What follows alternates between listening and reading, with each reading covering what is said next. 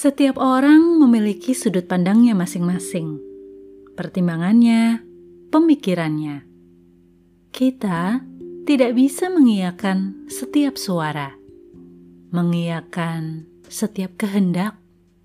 Namun peganglah sebuah keyakinan berdasarkan dari berbagai pertimbangan dan analisa yang matang. Tak ada habisnya mengikuti semua keinginan tak ada selesainya mengikuti setiap penawaran.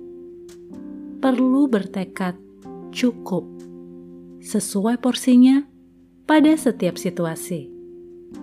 Jadilah orang yang bebas merdeka dalam berpikir dan menentukan sikap.